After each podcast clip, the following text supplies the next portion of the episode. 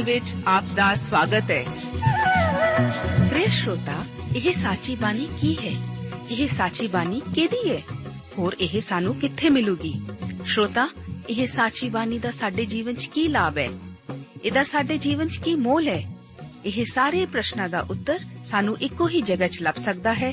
ਹੋਰ ਉਹ ਹੈ ਜੀਵਿਤ ਵਚਨ, ਧਰਮ ਸ਼ਾਸਤਰ, ਬਾਈਬਲ।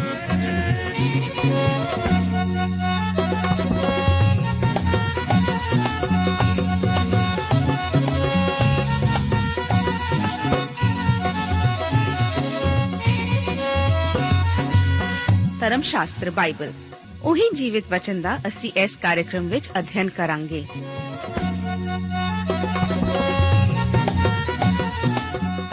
ਤੇ ਹੁਣ ਪਵਿੱਤਰ ਸ਼ਾਸਤਰ ਬਾਈਬਲ ਦਾ ਅਧਿਐਨ ਸ਼ੁਰੂ ਕਰਨ ਤੋਂ ਪਹਿਲਾਂ, ਆਈਏ ਅਸੀਂ ਆਪਣੇ ਮਨਾਂ ਨੂੰ ਤਿਆਰ ਕਰੀਏ ਇਸ ਭਜਨ ਦੁਆਰਾ।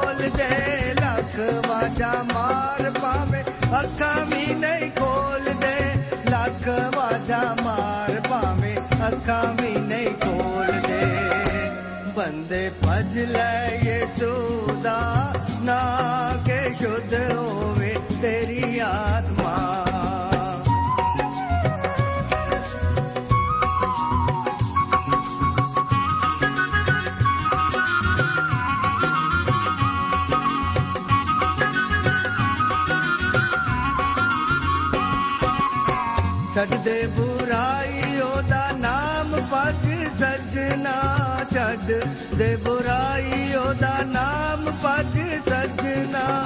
ਦੁੱਖਾਂ ਦੇ ਸਮੁੰਦਰਾਂ ਚੋਂ ਜੇ ਤੂੰ ਪਾਰ ਲੰਘਣਾ, ਦੁੱਖਾਂ ਦੇ ਸਮੁੰਦਰਾਂ ਚੋਂ ਜੇ ਤੂੰ ਪਾਰ ਲੰਘਣਾ।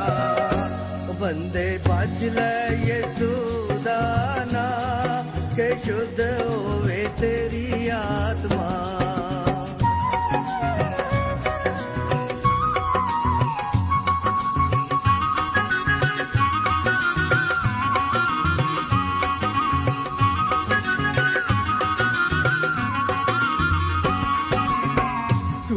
ਸੰਸਾਰ ਸਾਰਾ ਝੂਠੀ ਉਹਦੀ ਸ਼ਾਨ ਏ। ਝੂਠਾ ਸੰਸਾਰ ਸਾਰਾ ਝੂਠੀ ਉਹਦੀ ਸ਼ਾਨ ਏ। ਇੱਕ ਦਿਨ ਛੱਡ ਜਾਣਾ ਜਿਹਦੇ ਉੱਤੇ ਮਾਨ ਏ। ਇੱਕ ਦਿਨ ਛੱਡ ਜਾਣਾ ਜਿਹਦੇ ਉੱਤੇ ਮਾਨ ਏ। ਉਹ ਬੰਦੇ ਭੱਜ ਲੈ ਯਿਸੂ ਦਾ ਨਾਂ ਕਿ ਸ਼ੁੱਧ ਹੋਵੇ ਤੇਰੀ ਆਤਮਾ।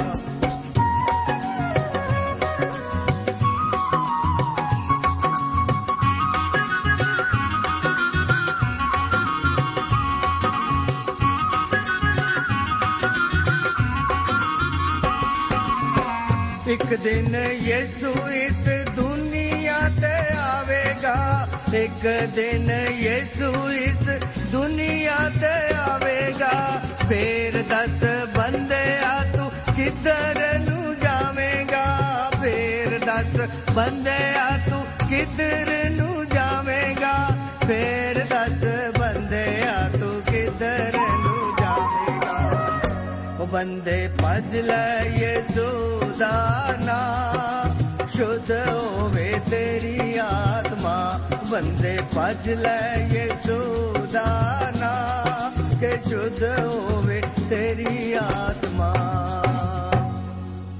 ਪਿਆਰੇ ਦੋਸਤੋ, ਇਸ ਬਾਈਬਲ ਅਧਿਨ ਪ੍ਰੋਗਰਾਮ ਵਿੱਚ ਪਹਿਲਾ ਸ਼ੈਮੂਅਲ ਦੀ ਪੋਥੀ ਦੇ 7 ਅਤੇ 8 ਅਧਿਆਇਆਂ ਦਾ ਵਿਚਾਰ ਕਰਨ ਲਈ ਮੈਂ ਆਪ ਦਾ ਸਵਾਗਤ ਕਰਦਾ ਹਾਂ। ਅਸੀਂ ਸ਼ੁਰੂਆਤ ਕਰਦੇ ਹਾਂ 7 ਅਧਿਆਏ ਨਾਲ। ਇਸ ਅਧਿਆਏ ਦਾ ਮੁੱਖ ਵਿਸ਼ਾ ਸੈਮੂਅਲ ਦੁਆਰਾ ਬੇਦਾਰੀ ਲਈ ਅਗਵਾਈ ਕਰਨਾ ਅਤੇ ਅਵਨ ਅਜ਼ਰ ਵਿਖੇ ਫਤਹ ਹੈ।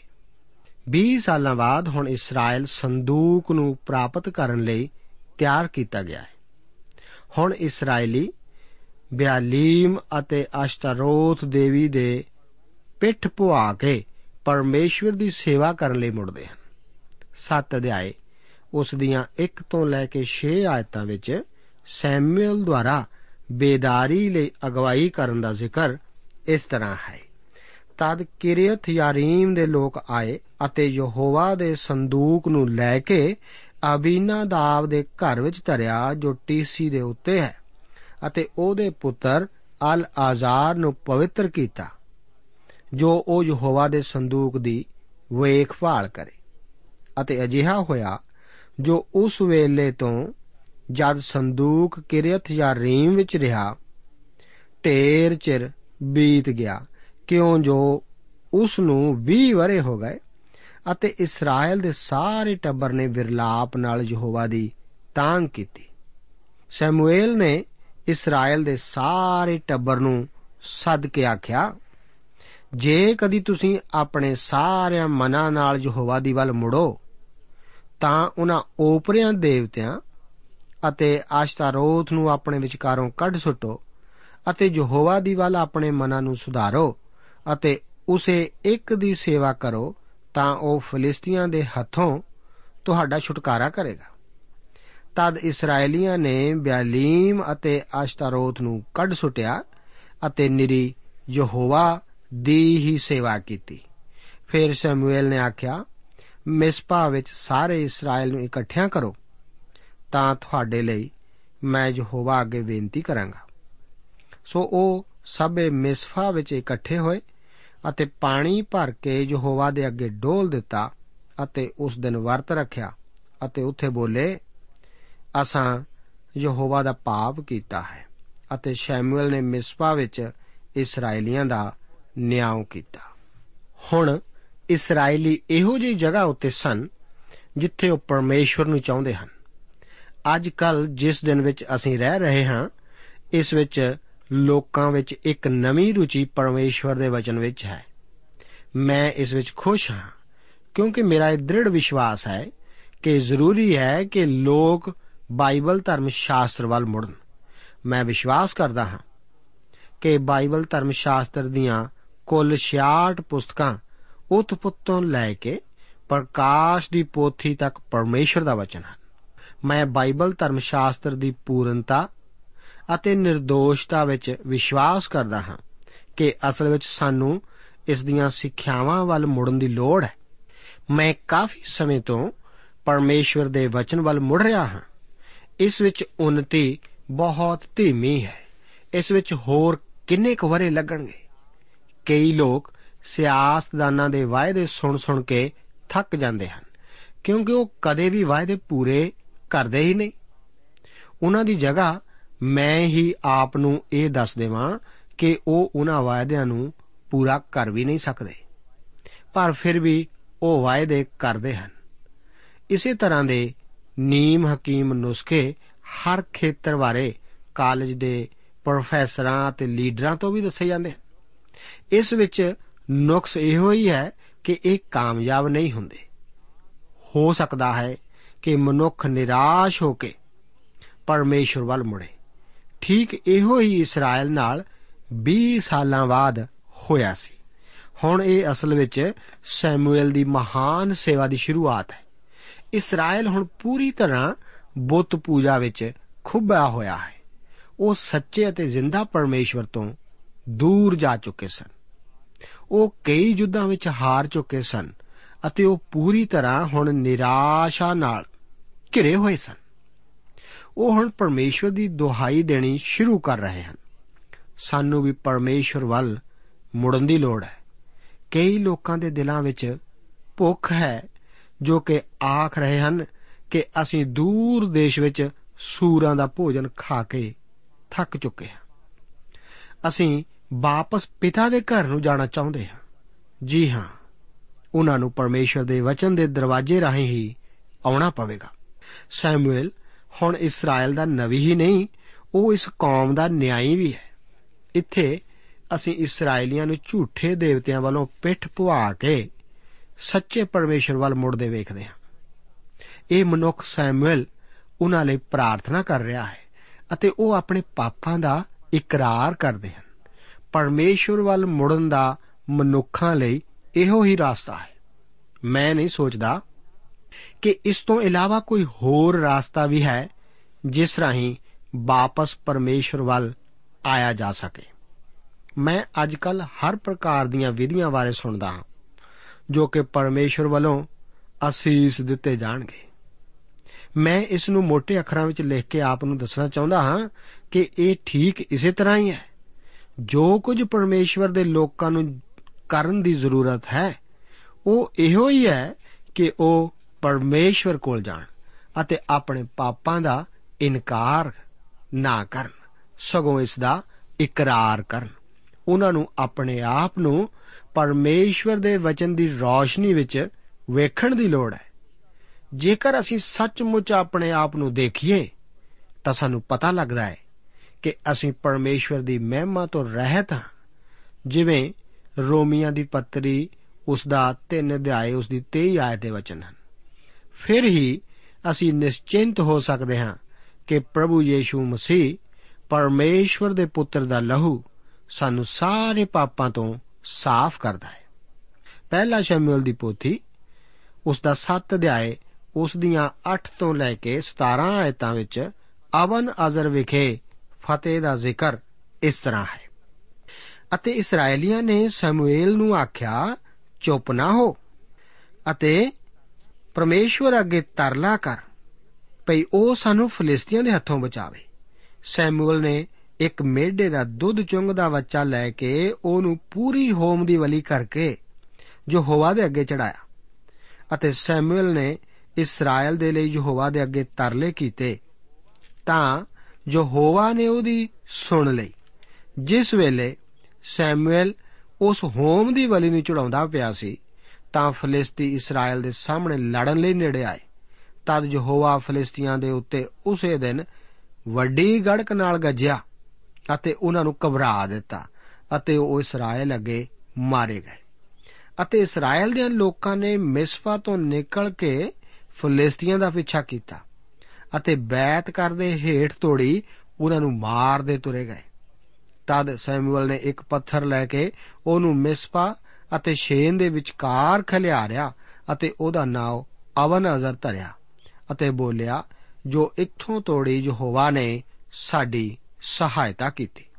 ਸੋ ਫਲਿਸਤੀ ਹਾਰ ਗਏ ਅਤੇ ਇਸਰਾਇਲ ਦੀਆਂ ਹੱਦਾਂ ਵਿੱਚ ਫੇਰ ਕਦੀ ਨਾ ਆਏ ਅਤੇ ਯਹੋਵਾ ਦਾ ਹੱਥ ਸੈਮੂਅਲ ਦੇ ਜਿਉਂਦਿਆਂ ਤੋੜੀ ਫਲਿਸਤੀਆਂ ਦੇ ਵਿਰੁੱਧ ਰਿਹਾ ਅਤੇ ਉਹ ਸ਼ਹਿਰ ਜੋ ਫਲਿਸਤੀਆਂ ਨੇ ਇਸਰਾਇਲ ਤੋਂ ਖੋਹ ਲਏ ਸਨ, ਅਕਰੋਨੋ ਲੈ ਕੇ ਗੱਥ ਤੋੜੀ ਫੇਰ ਇਸਰਾਇਲ ਦੇ ਹੱਥ ਵਿੱਚ ਆ ਗਏ ਅਤੇ ਉਹਨਾਂ ਦੇ ਉਦਾਲੇ ਵੀ ਇਸਰਾਇਲ ਨੇ ਫਲਿਸਤੀਆਂ ਦੇ ਹੱਥੋਂ ਛੁਡਾਏ ਅਤੇ ਇਸਰਾਇਲ ਔਰ ਅਮੋਰੀਆਂ ਵਿੱਚ ਮੇਲ ਹੋਇਆ। ਜਦ ਤੋੜੀ ਸੈਮੂਅਲ ਜਿੰਦਾ ਰਿਹਾ, ਇਸਰਾਇਲ ਦਾ ਨਿਆਂ ਕਰਦਾ ਰਿਹਾ ਅਤੇ ਵਰੇ ਦੇ ਵਰੇ ਬੈਤੇਲ ਅਤੇ ਗਿਲਗਾਲ ਅਤੇ ਮਿਸਪਾ ਵਿੱਚ ਫੇਰਾ ਕਰਦਾ ਸੀ ਅਤੇ ਉਹਨਾਂ ਸਾਰਿਆਂ ਥਾਵਾਂ ਵਿੱਚ ਇਸਰਾਇਲ ਦਾ ਨਿਆਂ ਕਰਦਾ ਸੀ।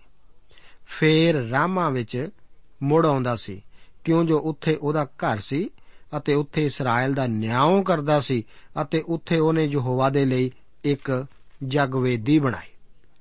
ਹੁਣ ਪਰਮੇਸ਼ਵਰ ਇਸਰਾਇਲ ਨੂੰ ਇੱਕ ਵੱਡੀ ਫਤਿਹ ਬਖਸ਼ਦਾ ਹੈ ਅਤੇ ਕਈ ਅਰਸੇ ਬਾਅਦ ਇਹ ਉਹਨਾਂ ਨੂੰ ਮਿਲਣ ਵਾਲੀ ਪਹਿਲੀ ਫਤਿਹ ਸੀ। ਇਹ ਲੋਕ ਬੁੱਤ ਪ੍ਰਸਤੀ ਵਿੱਚ ਚਲੇ ਗਏ ਸਨ। ਉਹ ਪਰਮੇਸ਼ਵਰ ਦੀ ਵਿਰੋਧਤਾ ਕਰਦੇ ਸਨ। ਜਦੋਂ ਉਹਨਾਂ ਨੇ ਪਰਮੇਸ਼ਵਰ ਵੱਲ ਮੁੜਨਾ, ਤੈਅ ਕੀਤਾ, ਤਦ ਸੈਮੂਅਲ ਨੇ ਪਾਪਾਂ ਦਾ ਇਕਰਾਰ ਕਰਨਾ ਤੈਅ ਕਰਕੇ ਪਰਮੇਸ਼ਵਰ ਵੱਲ ਮੁੜਨ ਦਾ ਵਾਅਦਾ ਕੀਤਾ ਸੀ।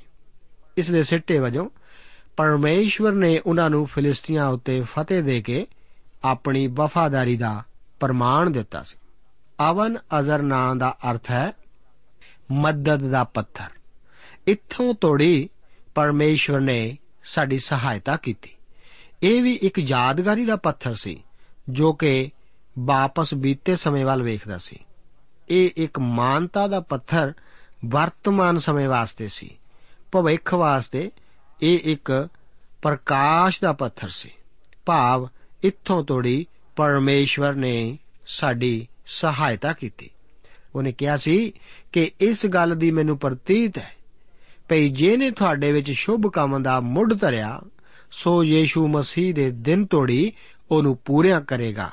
ਫਿਲੀਪੀਆਂ ਦੀ ਪੱਤਰੀ 1 ਦੇ ਉਸ ਦੀ 6 ਆਇਤ ਦੇ ਵਚਨ ਹਨ। ਦੋਸਤ, ਕੀ ਪ੍ਰਭੂ ਨੇ ਆਪ ਨੂੰ ਇਸ ਮੋੜ ਤੇ ਲਿਆਂਦਾ ਹੈ?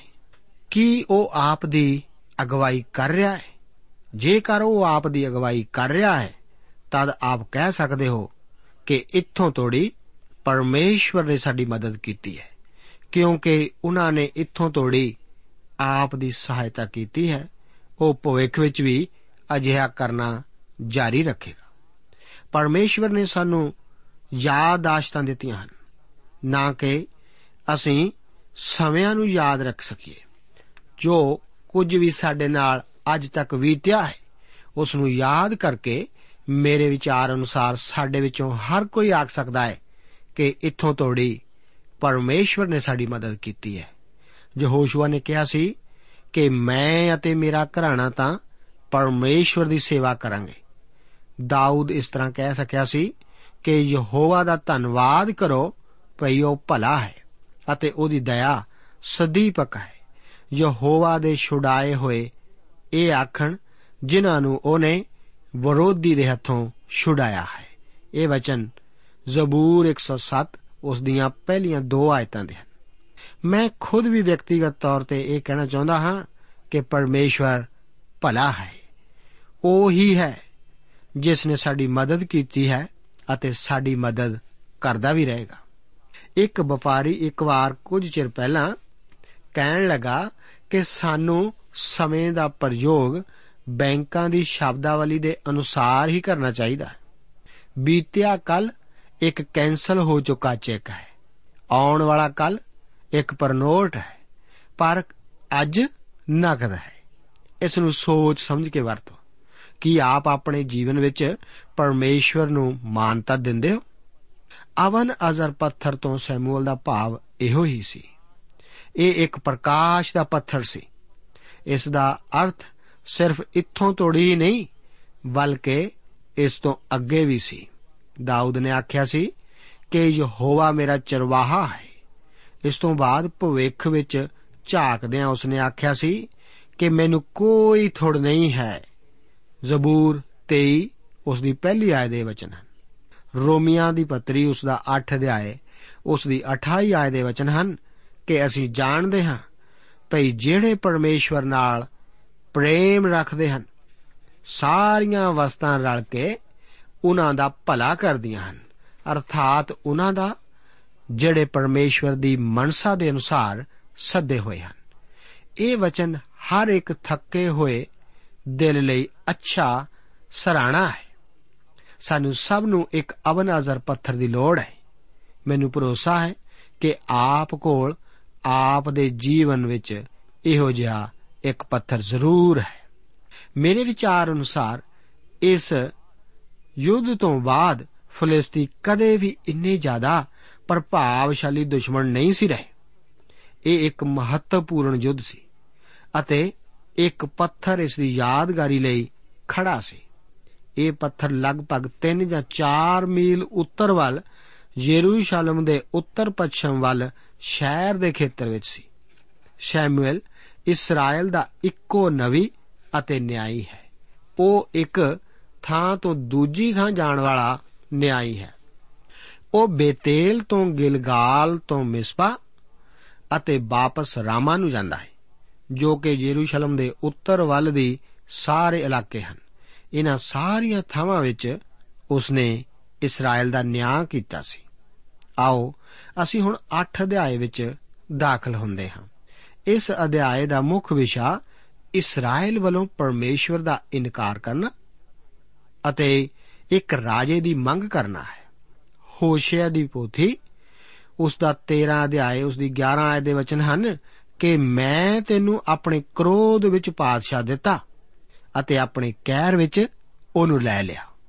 ਸਮੂਏਲ ਇੱਕ ਮਹਾਨ ਨਿਆਈ ਅਤੇ ਪਰਮੇਸ਼ਵਰ ਦਾ ਜਨ ਸੀ। ਉਹ ਹੈਕਲ ਵਿੱਚ ਪਾਲਿਆ ਗਿਆ ਸੀ, ਜਿੱਥੇ ਕਿ ਉਸ ਨੇ ਏਲੀ ਦੇ ਪੁੱਤਰਾਂ ਦੀ ਦੁਸ਼ਟਤਾ ਨੂੰ ਵੇਖਿਆ ਸੀ। ਅਤੇ ਇਹ ਵੀ ਵੇਖਿਆ ਸੀ ਕਿ ਪਰਮੇਸ਼ਵਰ ਨੇ ਕਿਸ ਤਰ੍ਹਾਂ ਉਹਨਾਂ ਨੂੰ ਸਜ਼ਾ ਦਿੱਤੀ ਸੀ। ਫਿਰ ਵੀ ਗੌਰ ਕਰੋ ਕਿ ਸੈਮੂਅਲ ਕੀ ਕਰਦਾ ਹੈ। 8 ਅਧਿਆਏ, ਉਸ ਦੀਆਂ ਪਹਿਲੀਆਂ 7 ਆਇਤਾਂ ਦੇ ਵਚਨ ਇਸ ਪ੍ਰਕਾਰ ਹਨ। ਤਾਂ ਅਜਿਹਾ ਹੋਇਆ ਕਿ ਜਦ ਸੈਮੂਅਲ ਬੁੱਢਾ ਹੋ ਗਿਆ, ਤਾਂ ਉਸ ਨੇ ਆਪਣੇ ਪੁੱਤਰਾਂ ਨੂੰ ਇਸਰਾਇਲ ਉੱਤੇ ਨਿਆਂ ਕਰਨ ਲਈ ਠਹਿਰਾਇਆ ਅਤੇ ਉਸ ਦੇ ਜੇਠੇ ਦਾ ਨਾਮ ਯੋਏਲ ਸੀ। ਅਤੇ ਉਸ ਦੇ ਦੂਜੇ ਪੁੱਤਰ ਦਾ ਨਾਮ ਅਬਈਆ ਸੀ। ਇਹ ਦੋਵੇਂ ਬੈਰ ਸ਼ਵਾ ਵਿੱਚ ਨਿਆਂਕਾਰ ਸਨ, ਪਰ ਉਸ ਦੇ ਪੁੱਤਰ ਉਸ ਦੇ ਰਾਹ ਉੱਤੇ ਨਾ ਚੱਲੇ, ਸਗੋਂ ਖੱਟੀ ਦੇ ਮਗਰ ਲੱਗਦੇ ਅਤੇ ਵੱਢੀ ਲੈਂਦੇ ਅਤੇ ਨਿਆਂ ਵਿੱਚ ਪੱਖ ਕਰਦੇ ਸਨ।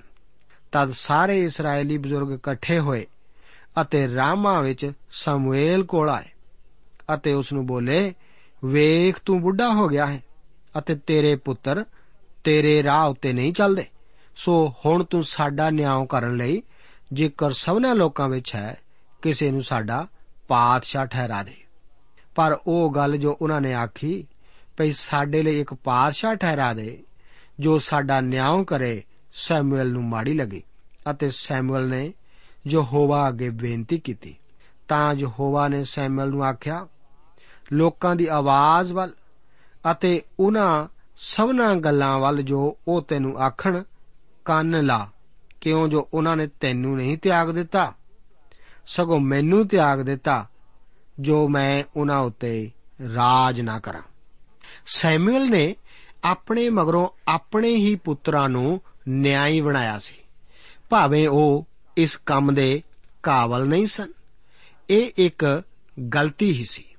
ਸੈਮੂਅਲ ਇੱਕ ਮਹਾਨ ਨਿਆਈ ਇੱਕ ਅਦਭੁਤ ਨਬੀ ਅਤੇ ਪਰਮੇਸ਼ਵਰ ਦਾ ਮਹਾਨ ਜਨ ਸੀ। ਪਰ ਏਲੀ ਦੀ ਤਰ੍ਹਾਂ ਉਹ ਵੀ ਇੱਕ ਅਸਫਲ ਪਿਤਾ ਸੀ।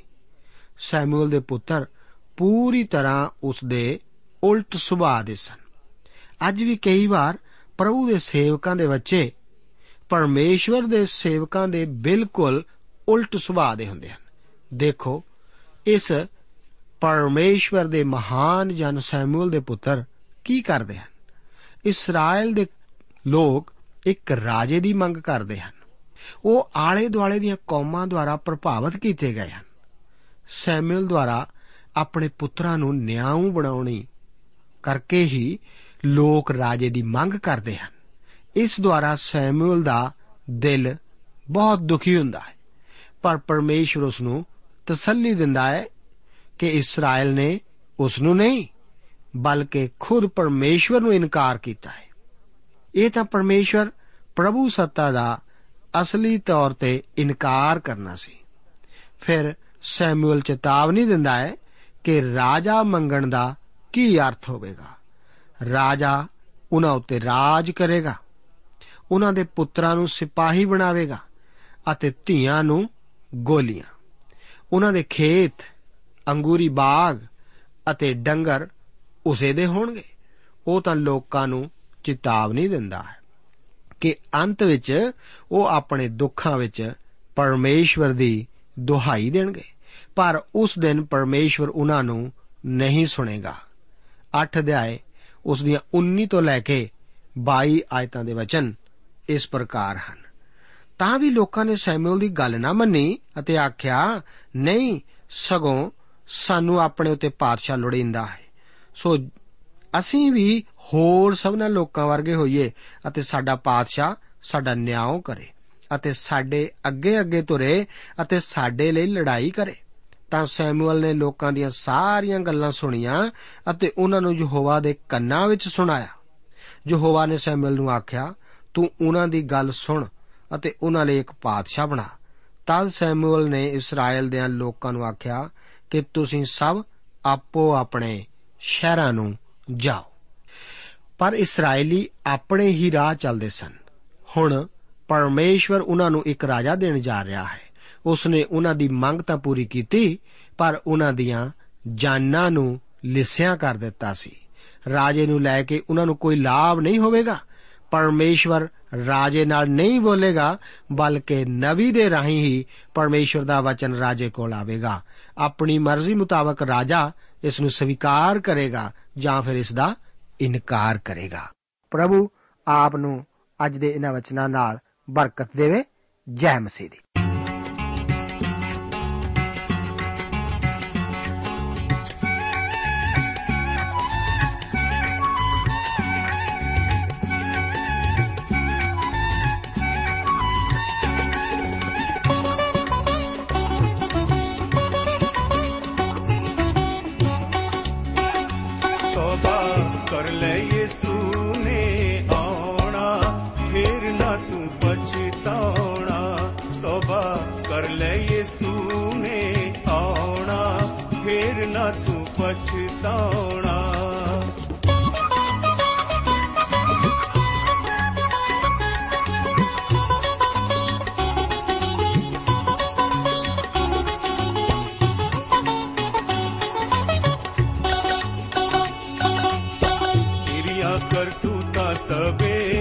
ਜ਼ਾਹਰ ਹੋ ਜਾਣੀਆਂ।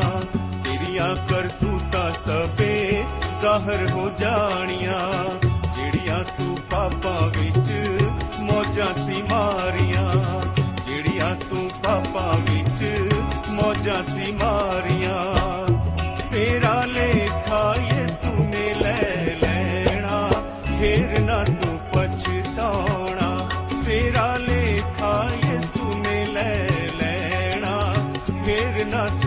ਪਛਤਾਉਣਾ ਤੋਬਾ ਕਰ ਲੈ ਯਿਸੂ ਨੇ ਆਉਣਾ। ਫੇਰ ਨਾ ਤੂੰ ਪਛਤਾਉਣਾ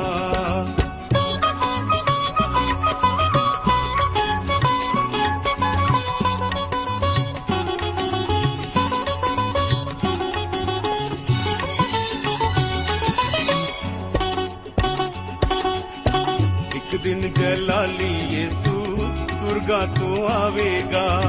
ਇੱਕ ਦਿਨ ਜਲਾਲੀ ਯਿਸੂ ਸੁਰਗਾ ਤੋਂ ਆਵੇਗਾ। ਆਪਣੇ ਮੁਕੱਦਸਾਂ ਨੂੰ ਨਾਲ ਲੈ ਜਾਵੇਗਾ। ਦੋਸਤੋ, ਸਾਨੂੰ ਉਮੀਦ ਹੈ ਕਿ ਇਹ ਕਾਰਜਕ੍ਰਮ ਤੁਹਾਨੂੰ ਪਸੰਦ ਆਇਆ ਹੋਵੇਗਾ ਤੇ ਇਹ ਕਾਰਜਕ੍ਰਮ ਸੁਣ ਕੇ ਤੁਹਾਨੂੰ ਬਰਕਤਾਂ ਮਿਲੀਆਂ ਹੋਣਗੀਆਂ। ਜੇ ਤੁਸੀਂ ਇਹ ਕਾਰਜਕ੍ਰਮ ਦੇ ਬਾਰੇ ਕੁਝ ਪੁੱਛਣਾ ਚਾਹੁੰਦੇ ਹੋ ਤੇ ਸਾਨੂੰ ਇਸ ਪਤੇ ਤੇ ਲਿਖੋ। Program Sachi Bani, post box number 1715 sector 36 Chandigarh 160036 ਪਤਾ ਇੱਕ ਵਾਰ ਫੇਰ ਸੁਣ ਲਓ।